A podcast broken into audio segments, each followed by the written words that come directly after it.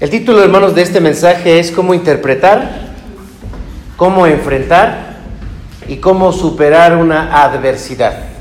Hagamos una oración. Amado Padre, eh, pasamos problemas, algunos sencillos, algunos muy complicados, algunos nos duelen, algunos no, algunos eh, nos mostramos con mucha fe y algunos, algunas veces con muchos temores.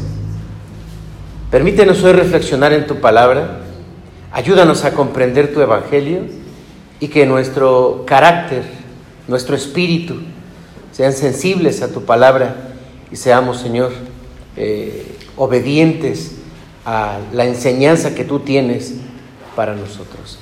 En el nombre de Jesús oramos. Amén. Sin duda, hermanos, que em, la escena tan dramática que acabamos de, leer en Marcos capítulo 4, de versículos 35 hasta el 41.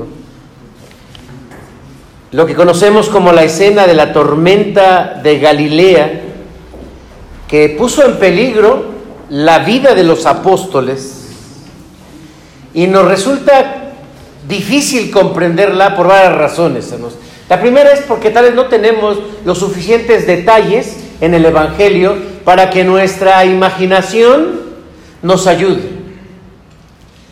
Y segundo, porque eso sucedió hace más de dos mil años, o dos mil años aproximadamente, y lo que está en la Biblia y en la forma como a veces lo aprendemos, llega al punto de que nos parece increíble. Como que esto no sucedió. Pero déjenme les comparto algunos datos importantes. Vamos a ver el primero. Rembrandt fue un pintor muy famoso que en el siglo XVII él pintó la tormenta del mar de Galilea. Este es su, este es su cuadro. Así se ve. En realidad es muy pequeño, porque este pintor es muy preciso, tiene sus características, pero vean, en este año, a través de este cuadro, quiso mostrar lo que pudo haber sido la escena de la tormenta en el mar de Galilea. Él, él normalmente se pintaba en todos sus cuadros. Cuando él pinta la crucifixión de Jesús, él está allí entre la multitud que está mirando a Jesús crucificado. Y aquí también está, solo que, bueno, a lo mejor no lo alcanzamos a ver, pero ahí está, ¿eh? ahí está. Esta obra se exhibió en el Museo de Isabella Stewart en Boston, Massachusetts, en Estados Unidos. Déjenme les muestro otro dato, la siguiente, por favor. En el año de 1986, hermanos, se descubre eh, por la arqueología al norte de Israel, cerca del mar de Galilea, este barco o esta, bueno, este barco de mar, así se le, conoce, que data del primer siglo, que este es un, barco pesquero y que se relaciona con que tengamos una idea del tamaño eh, de la embarcación en la que iba nuestro Señor Jesucristo, porque dentro de los datos, eh, aparte de las medidas que se dan allí, se dice que era como para unas 10 personas aproximadamente. Y así se le ha conocido como el barco del mar de Galilea. Y precisamente eh, asociado al evento que vivió nuestro Señor Jesucristo. Pero todavía esto pudiera ser muy impreciso. Pero ¿qué creen hermanos? Que en el 2000, en el año 2000, salió a la pantalla grande una película, que vamos a ver un video, es un video muy pequeño, ah, no vayan a pensar que le vamos a pasar toda la película. Y se llama La tormenta, la tormenta perfecta o la perfecta tormenta. El, libro fue escrito por Sebastián Junger y nos ayuda a apreciar lo que representa el tamaño de una embarcación en medio de una amenaza como las olas. Eh, vamos a ponerle el, micrófono para ver si se... ¿O, podemos tener sonido desde ahí? ya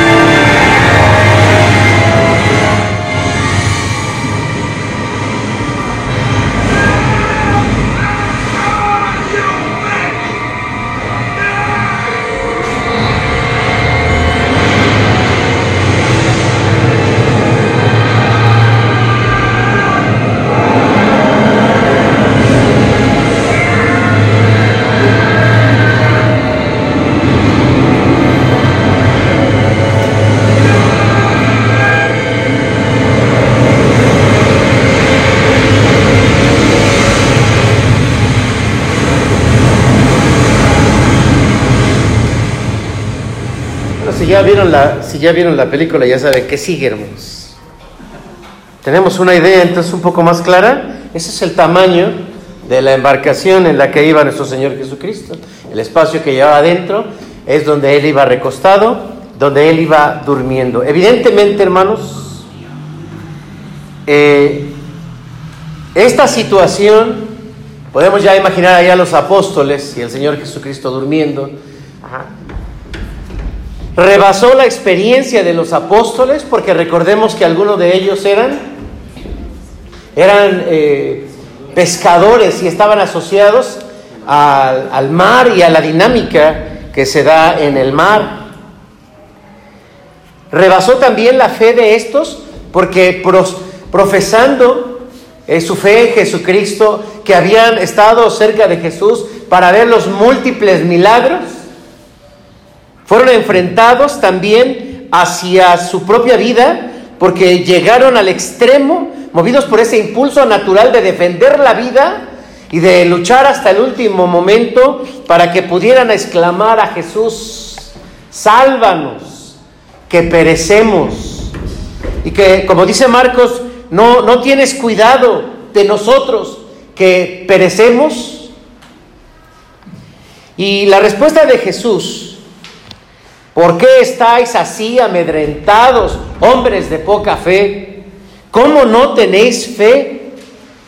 Opuesto, hermanos, a la expectativa de los apóstoles, yo no sé qué esperaban los apóstoles. Que dijeran, ay, ay, me quedé dormido, perdón, a ver, a ver, háganse para acá, ahorita yo arreglo todo esto. Porque así van con esa expectativa. Pero la expectativa de Jesús es diferente, porque Él le responde de esta manera y parecen palabras duras, parecen palabras fuertes, pero no lo son porque provienen de Jesús. Y si las meditamos bien, como lo vamos a hacer en este momento, amados hermanos, tendremos la enseñanza divina de cómo interpretar, de cómo enfrentar y de cómo superar las adversidades que aparecen en nuestra vida sin que nosotros a veces lo veamos o las, las esperamos. Sea que amenaza nuestra vida, sea que amenaza nuestros bienes, que amenaza nuestro trabajo, que amenazan a la familia, la estabilidad en la relación, que amenazan nuestra paz. Así que en primer lugar, hermanos, ¿cómo debemos interpretar adecuadamente una adversidad, a partir de este pasaje. Les pido que mantengan sus Biblias abiertas en Marcos capítulo 4.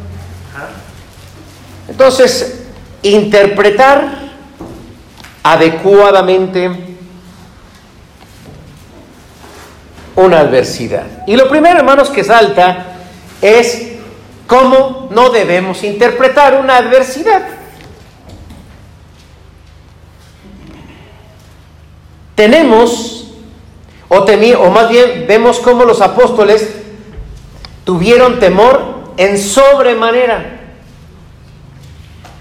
O temieron con gran temor. Esto significa que era un temor muy, pero muy intenso. Yo no sé si ustedes han visto a una persona que ha estado cerca de la muerte, o ustedes cómo se han sentido si alguna vez han estado cerca de la muerte. O sea, es, una, es un terror.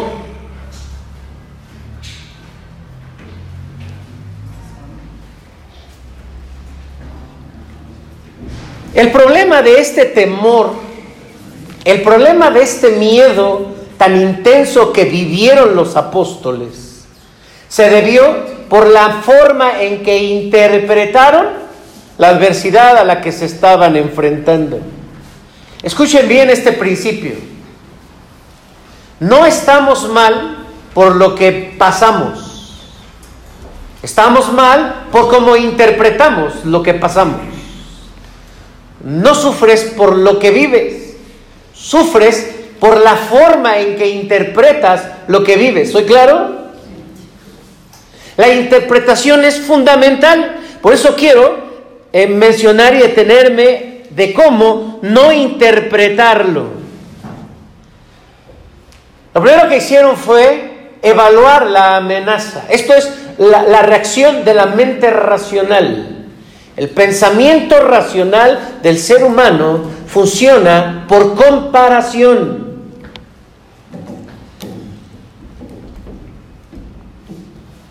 Compara las amenazas, lo que ve, lo eh, coteja, vamos a decirlo así, con la información que se tenga respecto a eso que se está observando. Y entonces le da un tamaño, le da un calificativo, es la forma de medir las olas que llegan a nuestra vida. Imagínense, eh, una de las, de las, características de esta película, eh, la perfecta eh, tormenta, es el tamaño del barco comparado con el tamaño de la ola.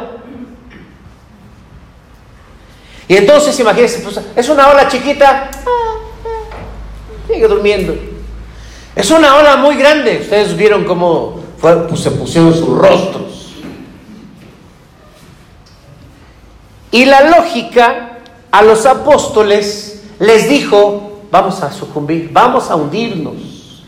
Porque dice la Biblia que el agua comenzó a caer adentro, se anegaban, dice. Eso significa que el agua estaba entrando en el barco. Por lo tanto, su lógica es, este barco se va a ir al fondo del mar. Vamos a morir.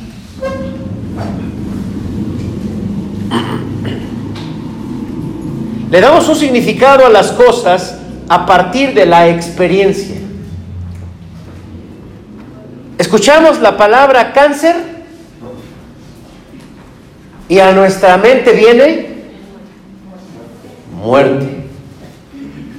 Escuchamos la palabra diabetes y empezamos a pensar o asociarlo a la experiencia que tenemos. Se va uno decayendo, eh, los órganos eh, importantes del cuerpo, como eh, los riñones, como el corazón, como el sistema nervioso. Así nos vamos imaginando, porque es la comparación. Escuchen la palabra desempleo y, em, empezamos a pensar en la desestabilidad. Oímos enfermedad y viene a nuestra mente amenaza. Si, si tenemos una pesada deuda, nos sentimos que nadamos contra la corriente y que no salimos adelante. Si nos vemos en medio de un pleito, ya sea de pareja o familiar, sentimos que se acaba el proyecto de la familia. Oímos divorcio y sentimos soledad. Oímos muerte y sentimos que todo se acabó. Bueno, pues hay personas que se dan las 10 de la noche y su hijo no llega y uno ya empieza a imaginar que ya lo secuestraron, ya lo atropellaron, allá se lo robaron, o que ya no va a regresar, ya se lo llevó la novia. Porque la mente comienza a, comparar. Yo siempre le, hacía bromas a, a, mi yerno, porque desde que era novio de Miriam, me hablaba, Señor, Señor, Señor, Señor, ¿no sabe dónde está Miriam? Pues fue a la escuela, pero no me contesta. Ah, pues a estar en clase. No, no, no, es que ella siempre me contesta. Ya aparecerá. No, no, no, es que esto no me parece normal. Ya, pues, al rato ya le habla. ¿Qué pasó? ¿Ya la encontraste? Ya imagínense después de casados, igual. Bueno, todavía me llama. Bueno, no sé dónde está Miriam. Ya no les digo que luego a veces que le digo. Porque la mente compara. Ah, no, es que siempre me contesta. No, no está, algo pasó. Hermanos, así es la mente. Así es la mente racional. Y tenemos que aprender a darle un nuevo significado a las adversidades. Una, que, sea a partir del valor y que sea a partir de la fe como lo enseña el Señor Jesucristo. Recordemos, hermanos, eh, vamos a ver la, imagen que tenemos aquí. Es, obviamente, es, una. No, no, no, salió, este, no se reveló bien la foto, hermanos, porque eh, no había selfies en ese momento. Pero vamos a recordar lo que dice la Biblia. El pueblo de Israel, el ejército israelita estaba frente al ejército de los filisteos. Inteligentemente eh, sale el capitán de los filisteos, habla con el capitán de, los judíos y le dice, vamos a ahorrarnos sangre. Sácate, saca, saca a tu mejor peleador y yo saco al mejor. Se venten un tirito a mano limpia y que nadie se meta. Entonces aquel va y dice, pues dice aquel que si hay alguien que se derriba con, con Goliat, no, no hay Goliat, no, no, no, no, no, Goliat. Y su interpretación de lo difícil, lo complicado, dice la Biblia que literal, lloraba el ejército. Y pasó un día y pasó otro día y ahí estaban. Y se, asomaba y dice, ¿qué pasó? ¿Qué no tienes hombres valientes allá? Así lo veían. Entonces estaban paralizados. Sin embargo, aparece el joven David. Y ustedes recordarán que David, entre otras cosas, resalta en la Biblia por su valor. Así que cuando él escucha, dice, ¿cómo es posible que este filisteo incircunciso hable así y amedrente al pueblo de Dios? A ver, yo, yo voy a ir a pelear contra él. Y bueno, ya sabemos un poquito de la historia, pero cuando está frente a él, empieza el, propio Goliat indignado y dice, o sea, ¿Por quién me tratan? Yo soy un peleador que si estuviera en el 2023 pelearía en la UFC y ganaría cinturones por acá, por acá, por todos lados. ¿Cómo me mandan este chavito? Y entonces David le dijo, esta piedra te hará caer y con tu espada te voy a matar. ¿Qué era? Pues cómo interpretas las cosas. Los primeros evaluaron una amenaza como insuperable, imposible.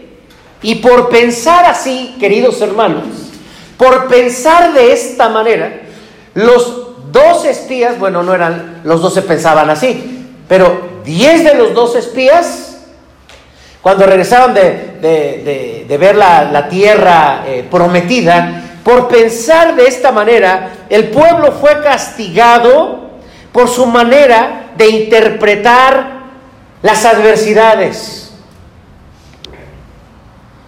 He sabido que el 95% de lo que, de lo que nos preocupa y de lo que tememos no sucede. Evidentemente los apóstoles interpretaron la tormenta como una amenaza de posible muerte. Nuestra realidad la construimos, fíjense bien, nuestra realidad la construimos a partir de la materia prima de nuestras emociones. Si tengo valor, échanmelo. Pero si tengo miedo, escóndanme. Nuestra evaluación no solamente es hacia lo que vemos, los apóstoles también evaluaron. ¿Quieres poner la siguiente?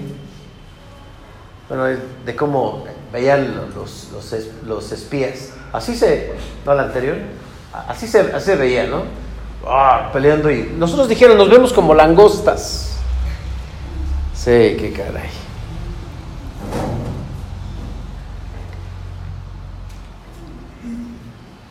Ahora es, se evalúan los recursos. O sea, la mente racional lo que dice es, a ver, ¿de qué tamaño viene la, la amenaza? ¿Cuánto recurso tengo?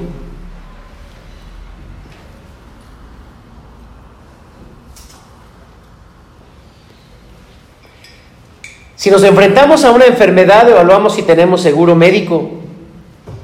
Si no tenemos, pues crece la preocupación.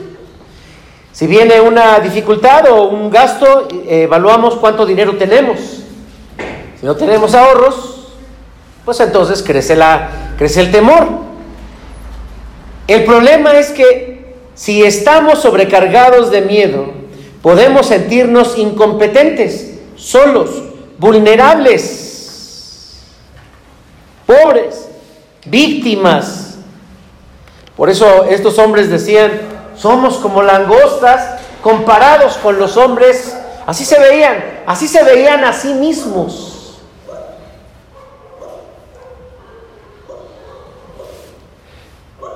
Los apóstoles también evaluaron sus propios recursos. Imagínense ahí, bueno, pues esto se está poniendo difícil. Vamos a imaginarlo, ¿no?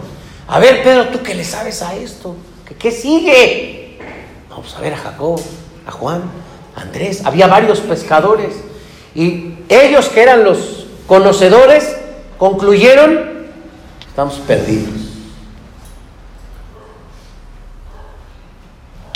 La sociedad en la que vivimos hace un trabajo lento, pero muy preciso para generar en la sociedad, en, en nosotros, un carácter débil. Nos enseña a temer.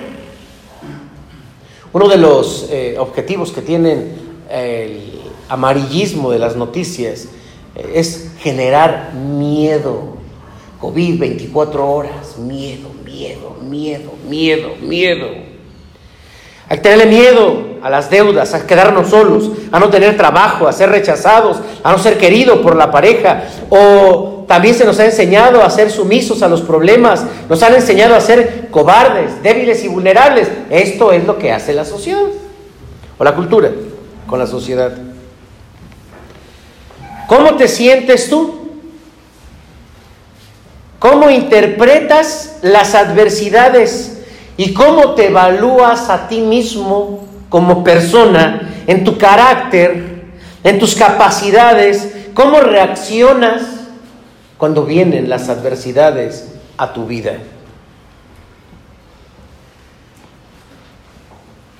Lo cierto es que no nos vemos como nos ve Dios. Nos vemos como nos ven los demás.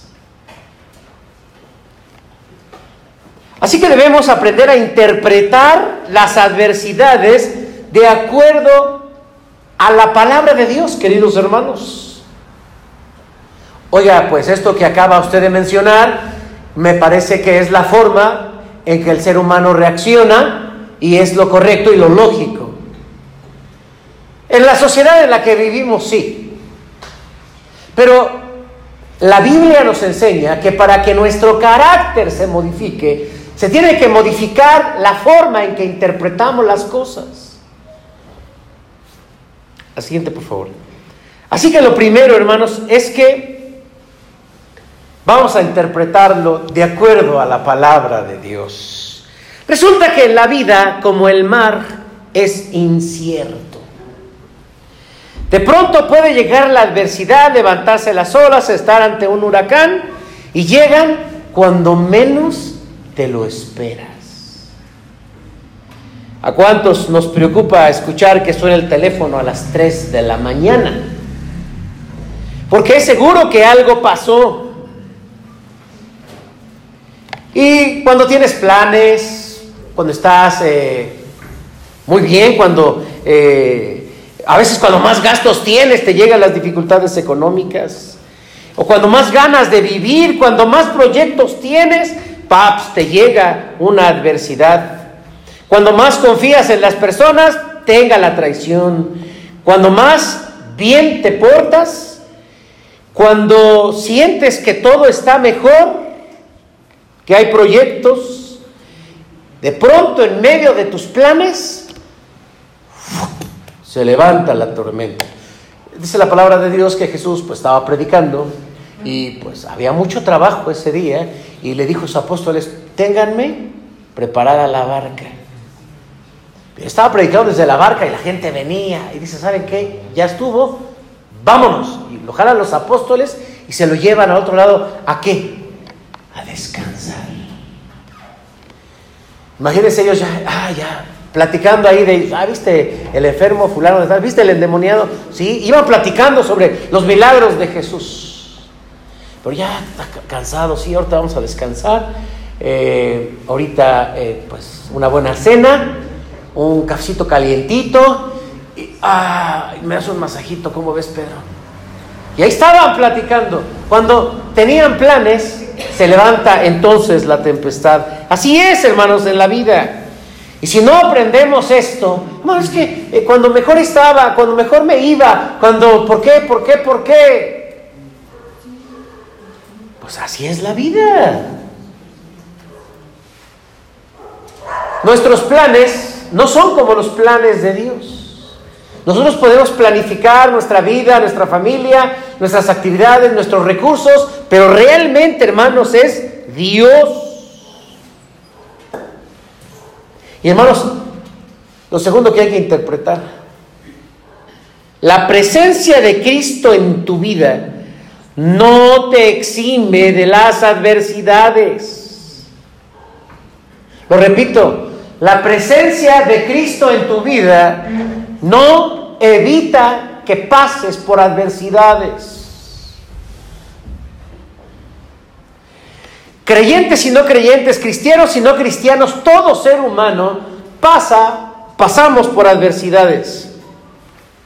La diferencia consiste en que tenemos la Biblia y tenemos una posibilidad de mirar las adversidades de forma diferente y tenemos recursos diferentes a aquel que no es cristiano.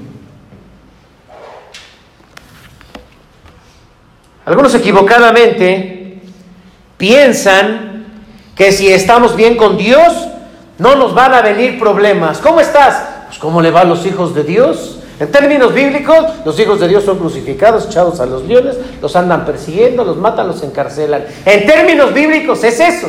Y en términos del Evangelio, el que quiera salvar su vida la va a perder. El que quiera venir en pos de mil problemas y los enemigos de su casa serán los enemigos serán los de su propia casa. Y el que quiera padre, madre, esposo, más que a mí, mejor que se regrese. El que pone la mano en el arado y mira hacia atrás no es digno de ser mi discípulo. Pero hay gente que piensa que porque es cristiano le va bien, que no le vendrán problemas. Este es un pensamiento católico. El pensamiento católico de la protección se ha convertido en una doctrina de fe en los santos, en la cruz y en los ritos. Pues hay gente que dice, no, pues si a mí me cuidan mis sanjuditas. Y para que me cuide mejor, un sanjudotas. Y entonces dice uno, los ángeles, y la gente se echa ángeles, y una cruz. Imagínense que fueran los apóstoles, ¿cómo ven? Pues sí, pues sí, aquí viene Cristo, pero pues échame por si las dudas, échame a la Virgen también. hay gente, hermanos, que le pide a Dios y a la Virgen que para que le echen una manita. Entonces, de veras, eso piensan, eso piensa la Iglesia Católica. Entonces, entre más santos tengas, ¿recuerdan ustedes aquella frase, ¿a qué santo le rezas? es precisamente de, oye, a ti te va bien, a mí me cuida Dios. No, no, no solo a ti, a todos. Pero pensar que porque vas a la iglesia, porque eres cristiano, todo te va a ir bien. O sea, te va a ir de lujo en esta vida. Debes saber que no. No. El Evangelio que, que predica que vengas a Jesucristo y que se van a arreglar tus problemas. No. Eso no es verdad. Ven a Jesucristo, tus pecados serán perdonados y serás salvo. Eso sí es verdad. Es que hermano, yo diezmo y menos me alcanza. Yo voy a la iglesia y me da hasta más sueño. Bueno, a mí me va, me va más mal yendo a la iglesia. Y te puede ir peor. Ya que empieces a dar testimonio. Vea que comiences a predicar. Amados hermanos, esta idea no puede ser nuestra idea ni podemos interpretarlo, porque Jesús claramente llama a los suyos y les dice, en el mundo tendréis aflicción.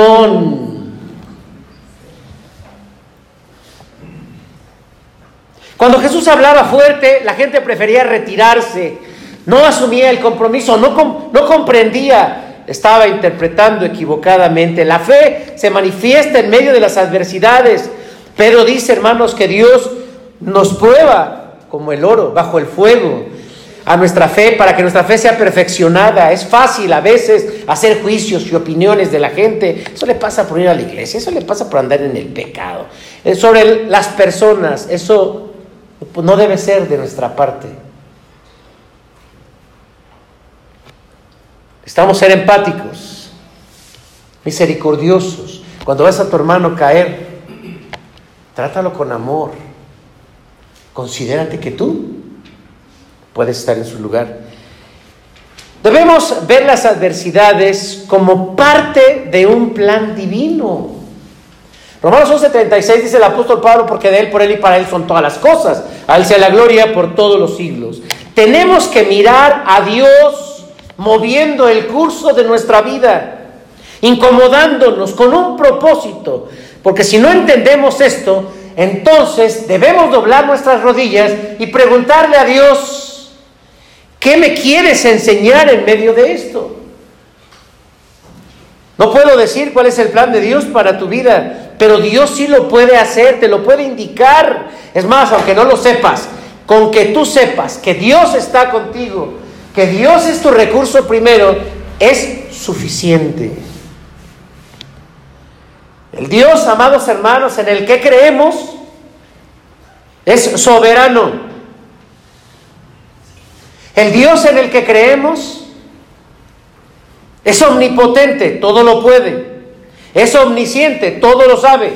El Dios en el que creemos es omnipresente, está en todas partes en comparación con los ídolos.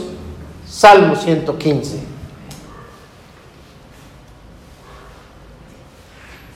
Pedro razona así. Así que podemos decir con toda confianza, o el escritor de los Hebreos, perdón, no Pedro, el escritor de los Hebreos dice, podemos decir con toda confianza, el Señor es quien me ayuda, no tengo miedo. ¿Qué me puede hacer un simple mortal?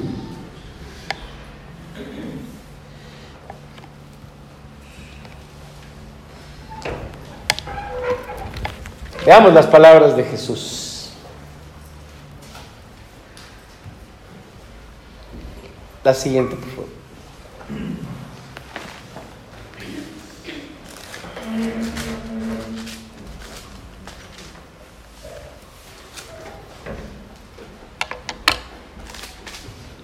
Dice así, hermanos. Levantándose reprendió el viento y dijo al mar, calla, enmudece. Y cesó el viento y se hizo grande bonanza. Y les dijo, ¿por qué estáis así? Amedrentados. La palabra es cobardes. No tenéis fe.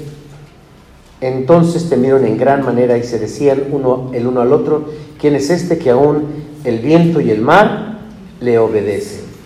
En las palabras de Cristo, hermanos, Él les muestra cómo debían haber reaccionado.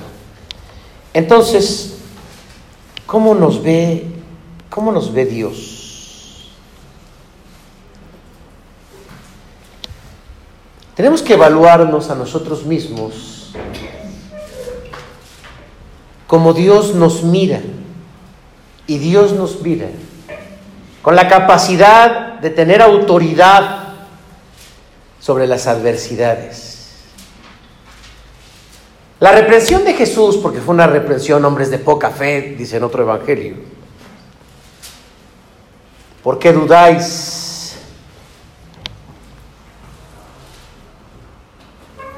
La represión de Jesús fue por la debilidad de su fe.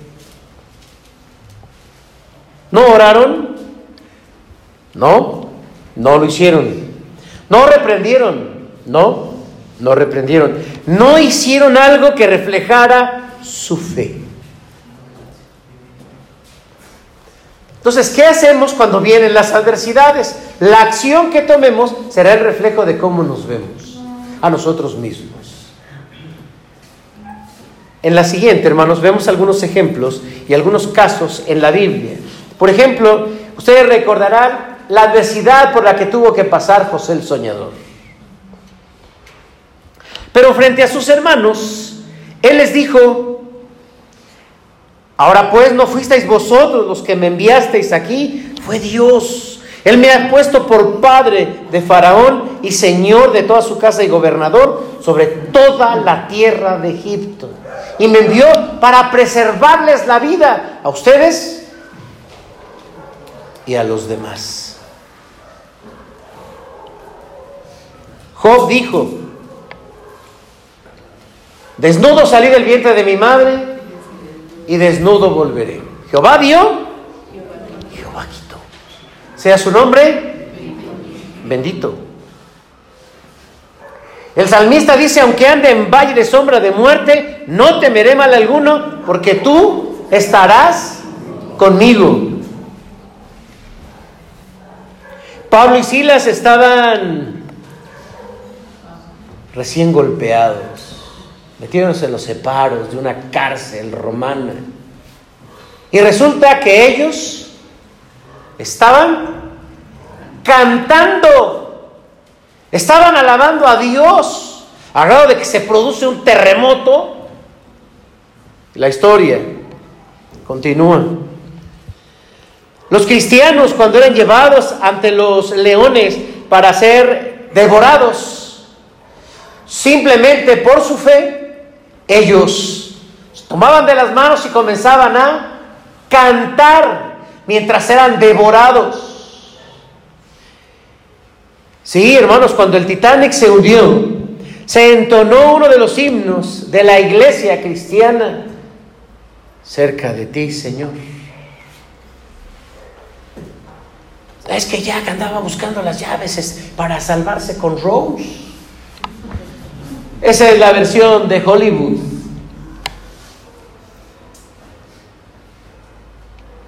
Los que tocaban eran cristianos. Y claro, pues ahí murieron. ¿Cómo se enfrenta la adversidad?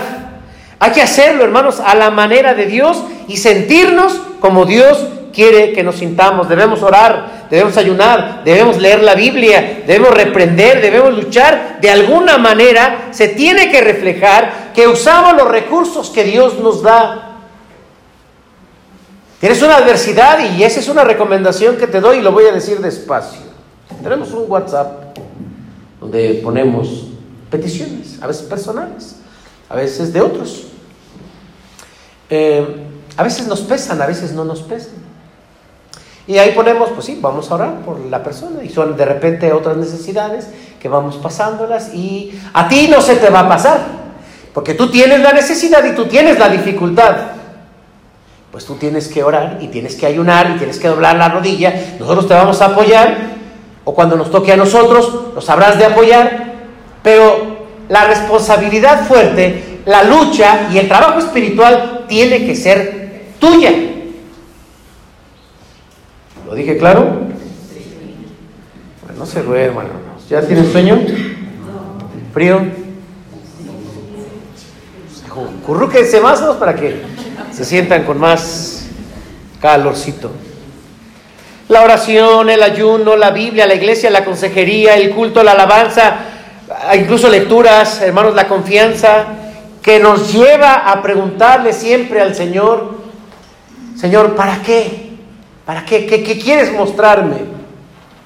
Lo que se ha conocido como la sabia pregunta, no le preguntes al Señor el por qué te pasa esto, sino cuál es el propósito, para qué.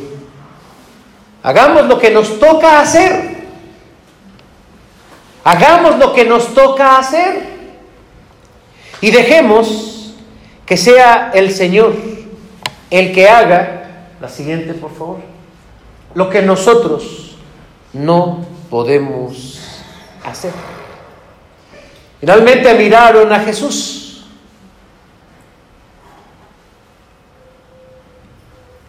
Y cuando miran a Jesús, entonces Jesús se levanta y le dice a la mar, calla, enmudece y vino una gran paz. Salieron vivos, sanitos y coleando, y llegaron a su objetivo y descansaron. Seguramente mucho. Si tú estás pasando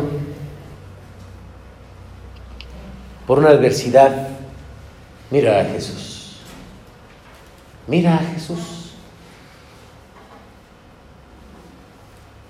No porque Él no responda, piense que está dormido. Recordemos que eh, los profetas de Baal le, gritaban a sus dioses, pero Elías les decía, grítenle más fuerte. ¿Qué tal que está dormido? A veces nos cansamos de pedir porque sentimos que Dios no nos responde. Dejamos de ir a la iglesia porque sentimos que no vale la pena, que a Dios no le importas. Claro que le importas. Pero si no confías en Él, no tienes realmente en quién confiar. Es el momento de pedirle fe, fe, fe, fe y valor y una forma diferente de mirar las cosas.